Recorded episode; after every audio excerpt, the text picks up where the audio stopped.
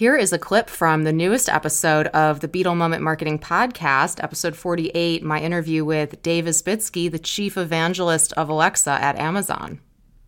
Yeah, there, there's less of a barrier to entry. It's not about how well you can code, it's about how well you can converse. So that's a departure.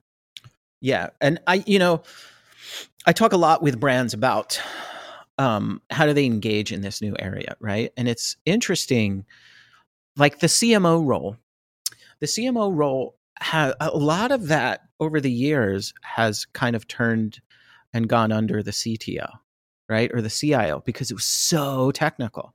And I know it upset a lot of CMOs, right? It's like, hey, I want to deliver this message to customers, but there's such this huge technical barrier that's involved that it always just wound up being owned by the tech folks. And now you can kind of take that back. In fact, um, you'll be surprised. You know, it's not the strongest development team that's going to create this conversation. Some of the stuff that you, we're we're seeing in the skills area too are just people that know how to create engaging conversations.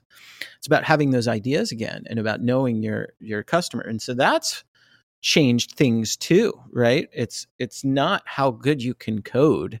It's how good you can converse. Exactly. I mean, I think that's so powerful. And as a marketer coming from, you know, over a decade working on the client side with all kinds of brands. You can hear the rest of our conversation if you search for the Beetle Moment Marketing Podcast in any podcast app or simply go to bit.ly slash playbm. That's bit.ly slash P-L-A-Y-B-M, all lowercase. And that will open the podcast with one click in your native app. Enjoy.